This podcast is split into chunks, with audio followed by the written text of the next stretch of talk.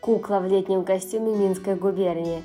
Народный костюм жителей Минской губернии формировался на протяжении столетий. Он выделился из комплекса одежды людей, населявших белорусский край, а тот, в свою очередь, начал складываться в конце XIII века, одновременно с зарождением белорусской народности. Костюм белорусов развивался в контакте с народными одеяниями русских украинцев, а также литовцев и поляков, поэтому в одежде этих народностей наблюдается значительное сходство. Высокого полета фантазии и мастерства искусства рукодельниц достигла именно в женском костюме. Поясная одежда – одна из наиболее интересных элементов женского костюма, потому как выглядит панева, по ее цвету и фасону можно было определить место проживания женщины, ее возраст, наличие детей, а также сыграла ли она свадьбу своему первенцу и не вдова ли. Ткали паневу клетчатым узором, причем в зависимости от возраста девушки менялась и величина клетки она становилась крупнее. Важнейшая часть одежды рубаха сшилась из льняного домотканного полотна, крой туникоподобный, с прямыми плечевыми вставками. Тканами или вышитыми узорами из красной пряжи украшались обычно рукава, плечевые вставки, воротник, пазухи. Такой же орнамент был и на белом льняном переднике.